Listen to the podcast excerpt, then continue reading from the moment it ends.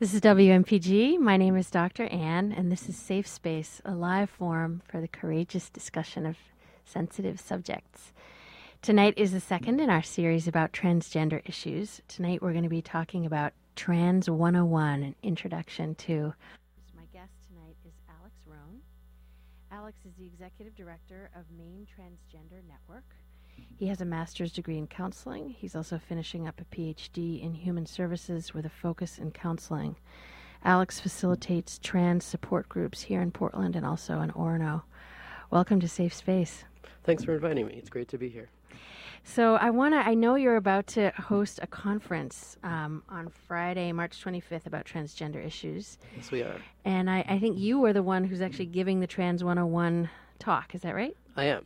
So maybe you could give us the kind of the Cliff Notes version of, of Trans 101. What are what are some of the maybe start out with the definitions. What are what are some of the words mean like transgender, transsexual, cross dressing? How do we understand that?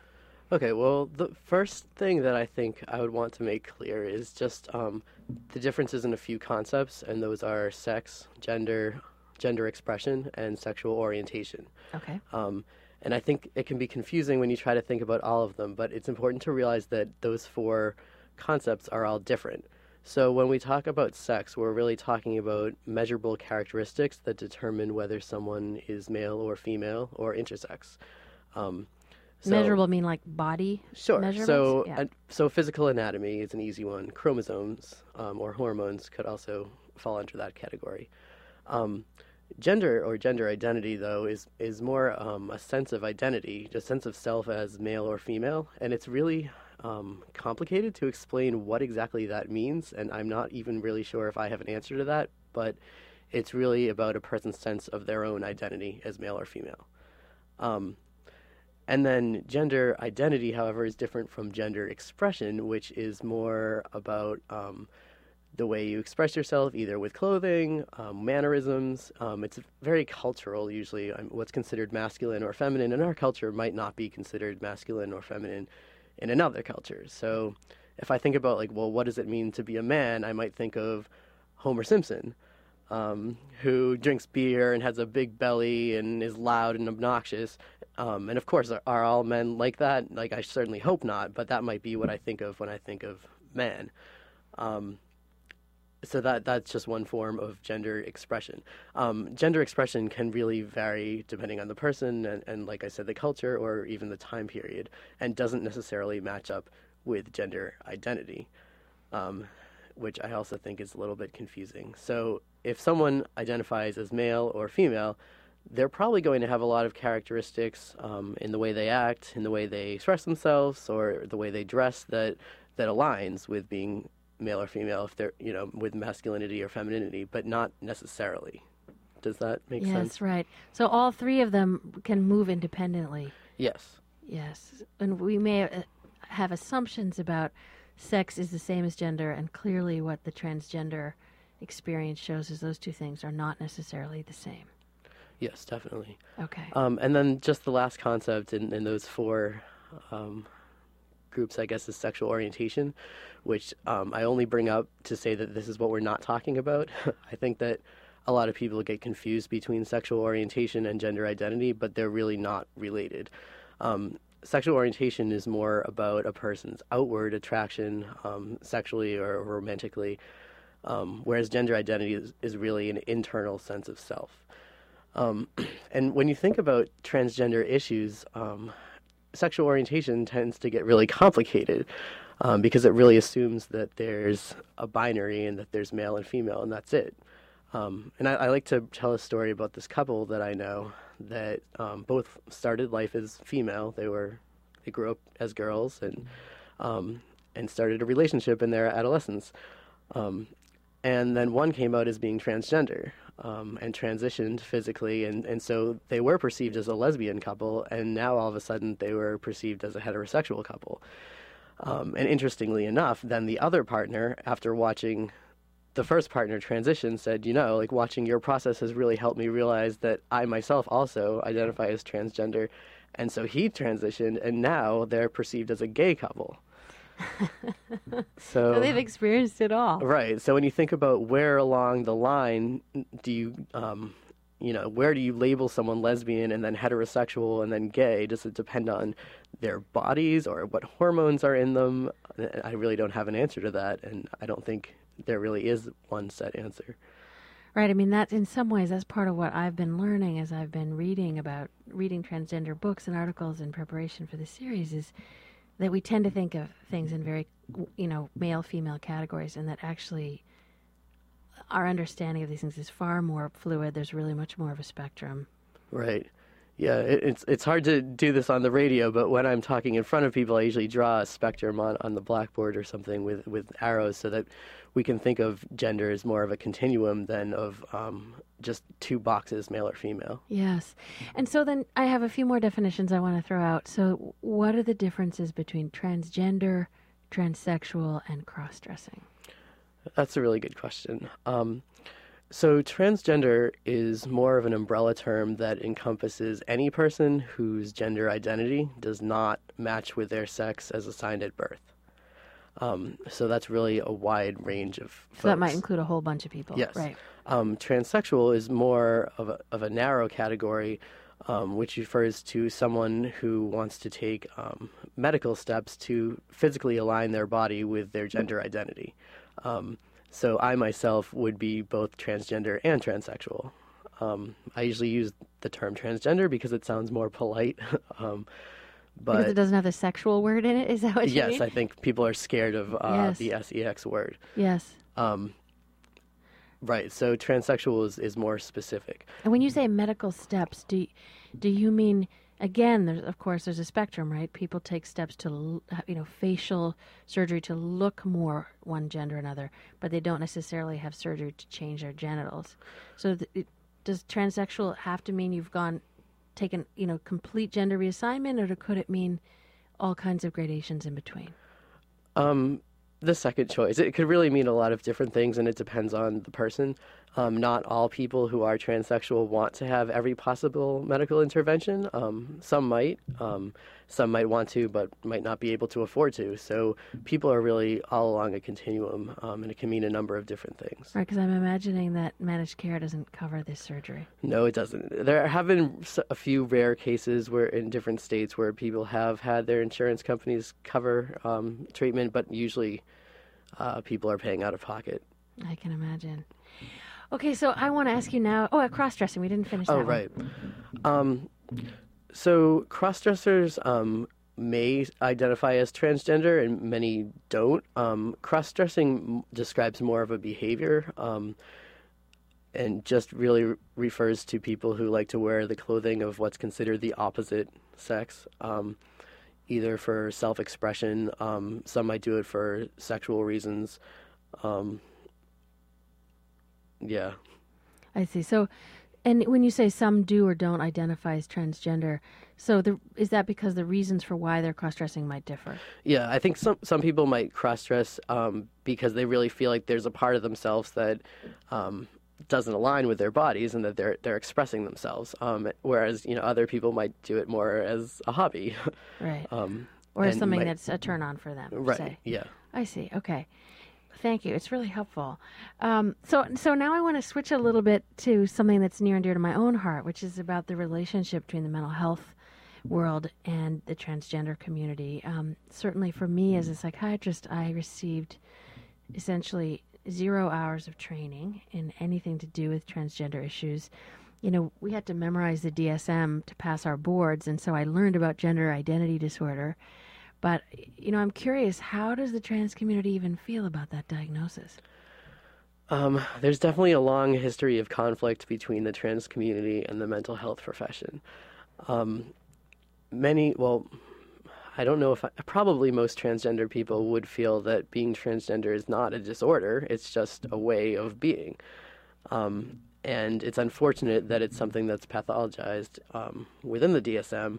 However, um, some people say that in order to get treatment, we need to have some sort of label, and so this is going to be it. Um, I feel that it, it's unfortunate that it's not just um, in the uh, what is it the ICD, the physicians um, ICD nine or yeah. DSM four is for is for mental right. health. Um, I wish it wasn't considered a, a mental disorder because you know it really is the only thing in the DSM that you that the treatment is to sort of go along with it and not to try to get rid of it, if Hmm. if that makes sense. So That's interesting. I'm quickly scanning through the, various diagnoses to see if that makes sense. Right, and, and right. So the treatment is to actually support it and to work with it, as opposed to try to cure it. Right. Yep. Right. There's no research that shows that um, trying to suppress it or, or get rid of it um, has ever worked. Um, and in fact, there's a lot of evidence that people that have tried to um, suppress the fact that they're transgender or, or go through treatment to make them quote normal um, have actually been harmed um, in the long term. And I, so I'm unaware about that. When you say there's a lot of evidence, like has this been formally studied? Um, there are some studies, and I, I, I can't quote them off the top Don't- of my head. Don't um, worry. Um, but there's a, there's a lot, of personal reports, um, just people writing their stories about um, going through treatment and, and trying to erase their um, their feelings that they're really the opposite sex, um, or whose parents uh, might want them to conform to whatever they feel is a more appropriate gender expression, um, and it has not gone well. It feels complicated to me, and eh, because it feels like in our culture there is suffering associated with this, but it's not because it's an illness; it's because of the stigma and, and prejudice in our culture, presumably. Yes, Is that fair to say? Or- yes. Yeah. So I mean, to, bl- to to sort of pathologize the person as opposed to acknowledging the level of misunderstanding and bias that there is in our culture is a is an extra burden on the person. It is, and it's it's tough as a practitioner when you get a client who is transgender who might have a series of other issues, um, to to realize that a lot of these might be because of the stigma that and the oppression that they've had to deal with their entire lives of not fitting into the norm. Um, and and so not automatically associating being transgender with all of these other problems, but realizing that they're just byproducts of, um, of what society is doing in many cases. Although not every trans person um, Of course. would have those uh, those accompanying issues. Yeah, no, that makes sense to me. I know. I'm curious. You know, in the I understand there's something called the Benjamin Standards of Care, which is part of kind of like the the what's considered to be the standard of care in the treatment of someone who's wanting to transition. Is that right? Yep. Um, Tell me a little bit about that. the standards of care um, were created by the uh, it's called WPATH, the World Professional Association of Transgender Health. Um, and they were formerly um, called the Harry Benjamin something something something. So that's why people know them as the uh, Benjamin Standards. Um, and they were created in um, 1979, I believe. And they just provide an outline for um, mental health and providers and physicians um, of the criteria that patients should be meeting in order to proceed with any physical interventions. So it used to be that in order to have hormone treatment, you'd have to go a whole year of living in the gender that you feel you are before a doctor would even, you know, see you.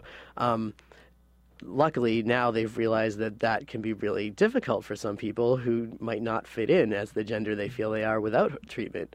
Um, so, so, th- so now it's it's a little bit less strict, but um, most doctors will require um, a transgender patient to bring a letter from from a mental health provider that says that they've assessed this person um, and that they are transgender and that they're likely to um, follow the physician's recommendations and, and make a informed decision. I see. So that's what the letters got it because I was recently approached about writing a letter like that, and I was so curious what it was supposed to include. So it's supposed to include that the assessment that the person is truly transgender, the idea that they will comply with treatment.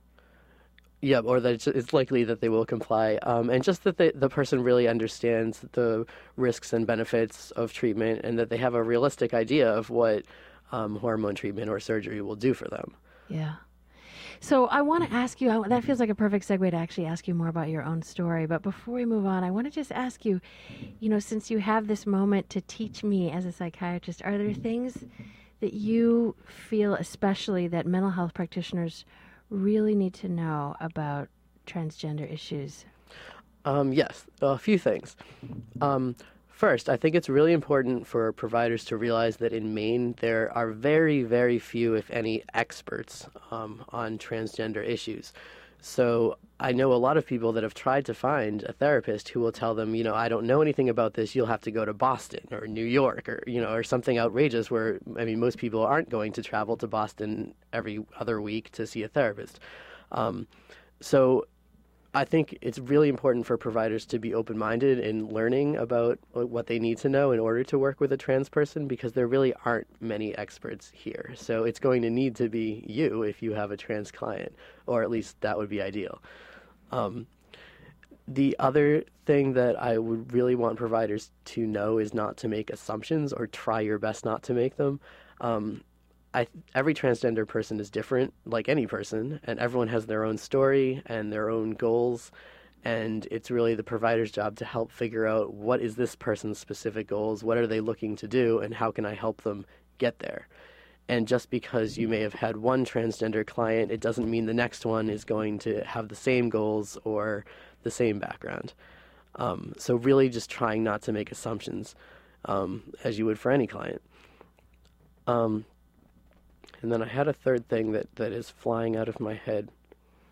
It'll come back to you. I, I, I, invite you to interrupt something else we're saying when it when it occurs to you later on in the interview. Okay, sure. Okay, because I want to use our time now to switch. This is WMPG. My name is Dr. Ann. This is Safe Space, and I'm talking to Alex Roan about uh, transgender issues 101. And, and I, I want to ask you now a little bit about your own story.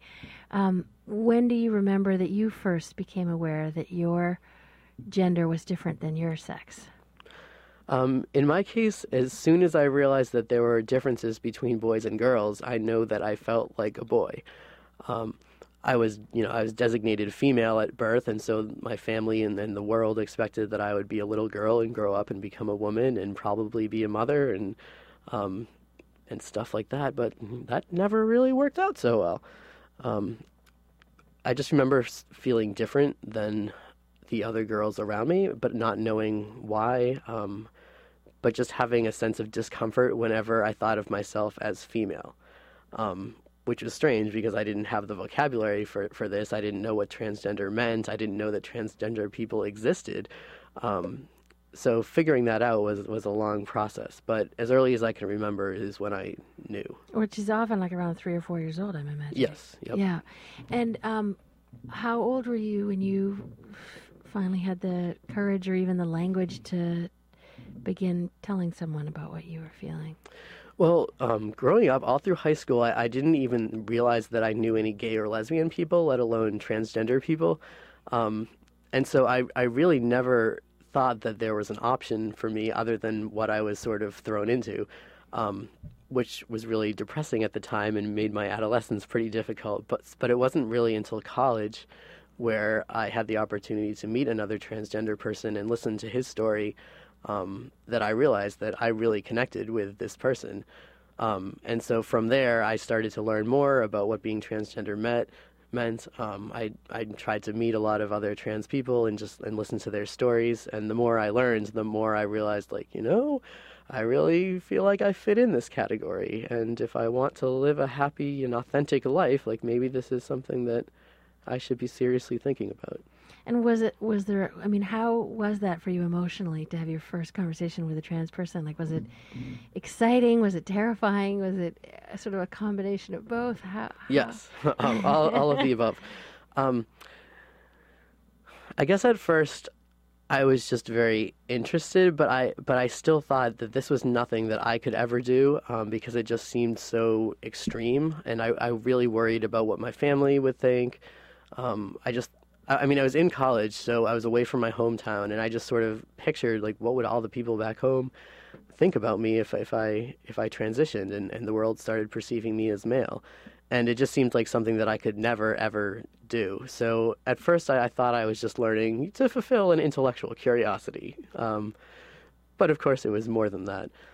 Um, and the more I learned, and the more I talked to people, I started to realize that these were all just regular people with families and jobs, and they had the usual problems that every person has. Um, and they weren't superheroes or, or, you know, anyone totally unlike me. And so when I started to just see that these are just regular everyday people, and if they could transition and, and, and start to become happier and be themselves, then, you know, why can't I? And um, you know, you we talked a little bit before the show, and you had mentioned that as a leader of these various support groups, one of the issues that comes up a lot is the experience with family and friends. And mm-hmm. so I'm curious um, how it went for you when you did share it with your family. Um, they've really come a long way. Right now, my, my parents are probably my biggest fans, and I'm very, very lucky um, to have a very supportive family. At the beginning, though, they didn't take it very well, uh, mostly because I think they were afraid. Um, because I had done all this thinking and all this research about transgender issues, and all of a sudden I was just throwing this at them, and they, they hadn't had the time that I had to really process this. And so all of a sudden it was just this big thing they had to deal with. Um, and so their first reaction was to say, no, this isn't true.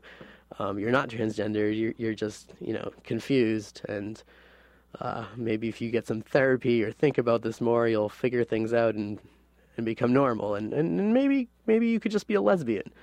Um, but no, that's not really how it worked. Um, I was very lucky though that my parents were open minded enough to talk to other parents of transgender people. Um, they talked to a mental health provider in their area about like to learn more about what being transgender meant. Um, and I think once they realized that this wasn't going to be the end of the world, I wasn't going to have a, a tragic, horrible life um, full of hardship. Well, you know, unless unless I, I ran into those things myself, um, and that transgender people were just normal, everyday people. Um, they started to accept it more and more. Um, so, what, what part of what I'm hearing you say is that part of their response was in some ways fear because they love you and they didn't want you to suffer. Definitely, yeah. Um, when you think about when are transgender people in the media, it's really mostly negative reasons. Like you hear about transgender people being murdered a lot, um, mm. and and transgender people do face, um, you know, a disproportionate amount of um, of violence. Um, but when your only associations of transgender issues are, are like people who get murdered, of course you're going to be like no parent very scared for their for your child if, yes. if your child is in this situation. Um, you know, but the everyday, you know, the transgender guy who's like an accountant and has a dog and a white picket fence, like, isn't going to make the newspapers, so people don't think about him. Um, right, and so maybe that's a that's a good moment to switch because you know if I I met you today for the first time, and I would never know. I know that people can't see you as I can, but I would never know that you were trans. You look like a regular guy, um, and uh, you know I'm interested to know you. You are that accountant with behind white fence at this point. To me, that's how you present, and I'm curious what that's like for you now. Um, it's definitely been an interesting journey. Um, I'm I'm glad that that people perceive me as male because that's how I perceive myself and that's how I want to be seen. However, um, in my case, being transgender is a, is an important part of my identity, um, and it's something that anyone who is friends with me, um, I, I want them to know, um, because I think being socialized female and, and, growing up as a girl has really shaped my experience um, as the man that I am today. Um, and so it's not something I want actually, to hide. So often, this is what women, straight women, want of their husbands, right? Is they more socialization as a girl. But go on. I hadn't thought of that. Um, Many women would pay for that, but anyway. um, so, so I'm glad that that people see me the way I see myself, but it's sometimes I wish that um, you know maybe I could wear a T-shirt that says "Hello, I am transgender." Um, or something so that so that it would be easier for people to know that. And and you know, I wouldn't really wear that T-shirt, but um, it's just interesting that an important part of my identity is something that's so hidden. Um, mm. Yeah, but I but I do think that overall I do feel lucky that um, I am able to be seen as I see myself.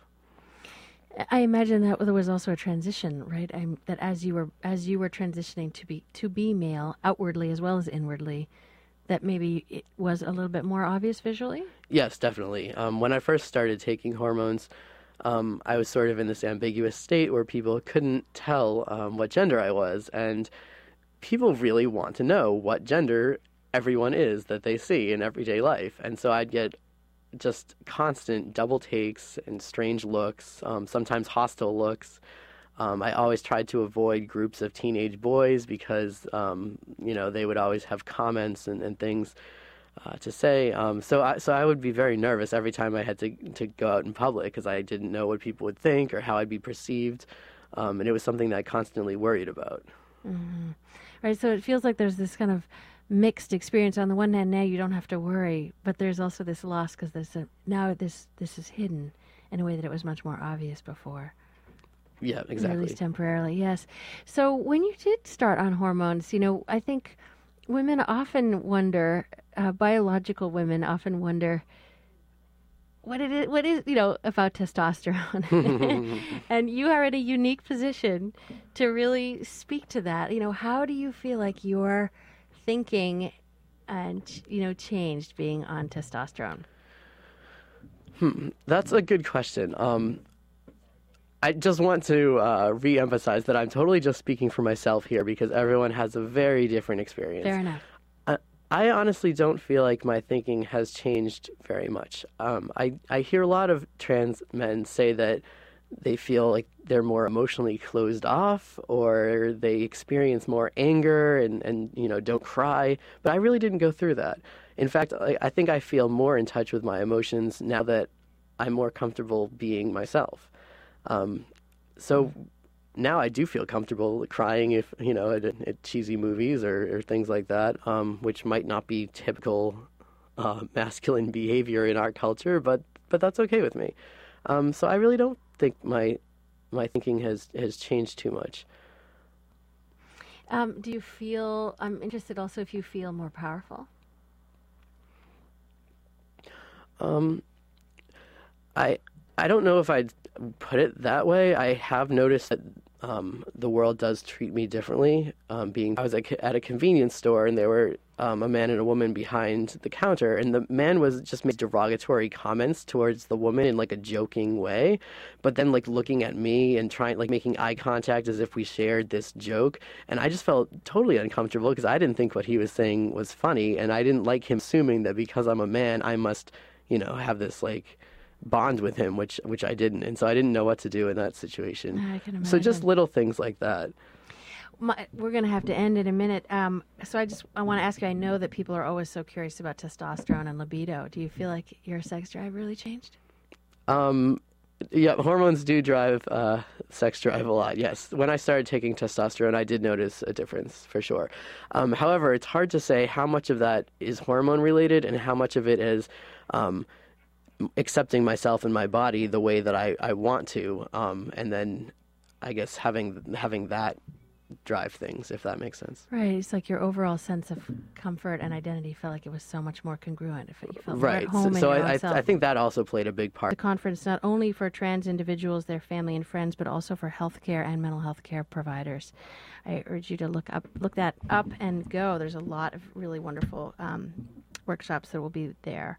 If you want to listen to the show it's in, it, in its entirety in the future or email it to someone, you can go to the website at safespaceradio.com. You can subscribe to weekly alerts about the topic as well as um, get podcasts through iTunes.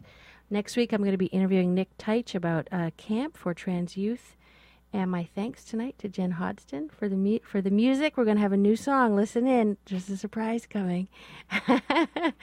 and also coming up next is Covering the Bases with Thaddeus.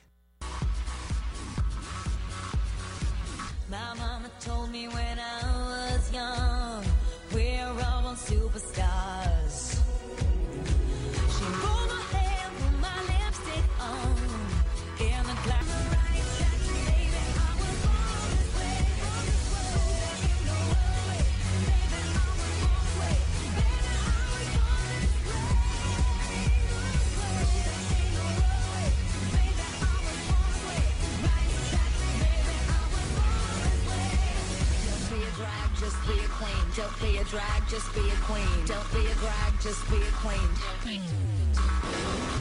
Give yourself prudence and love your friends.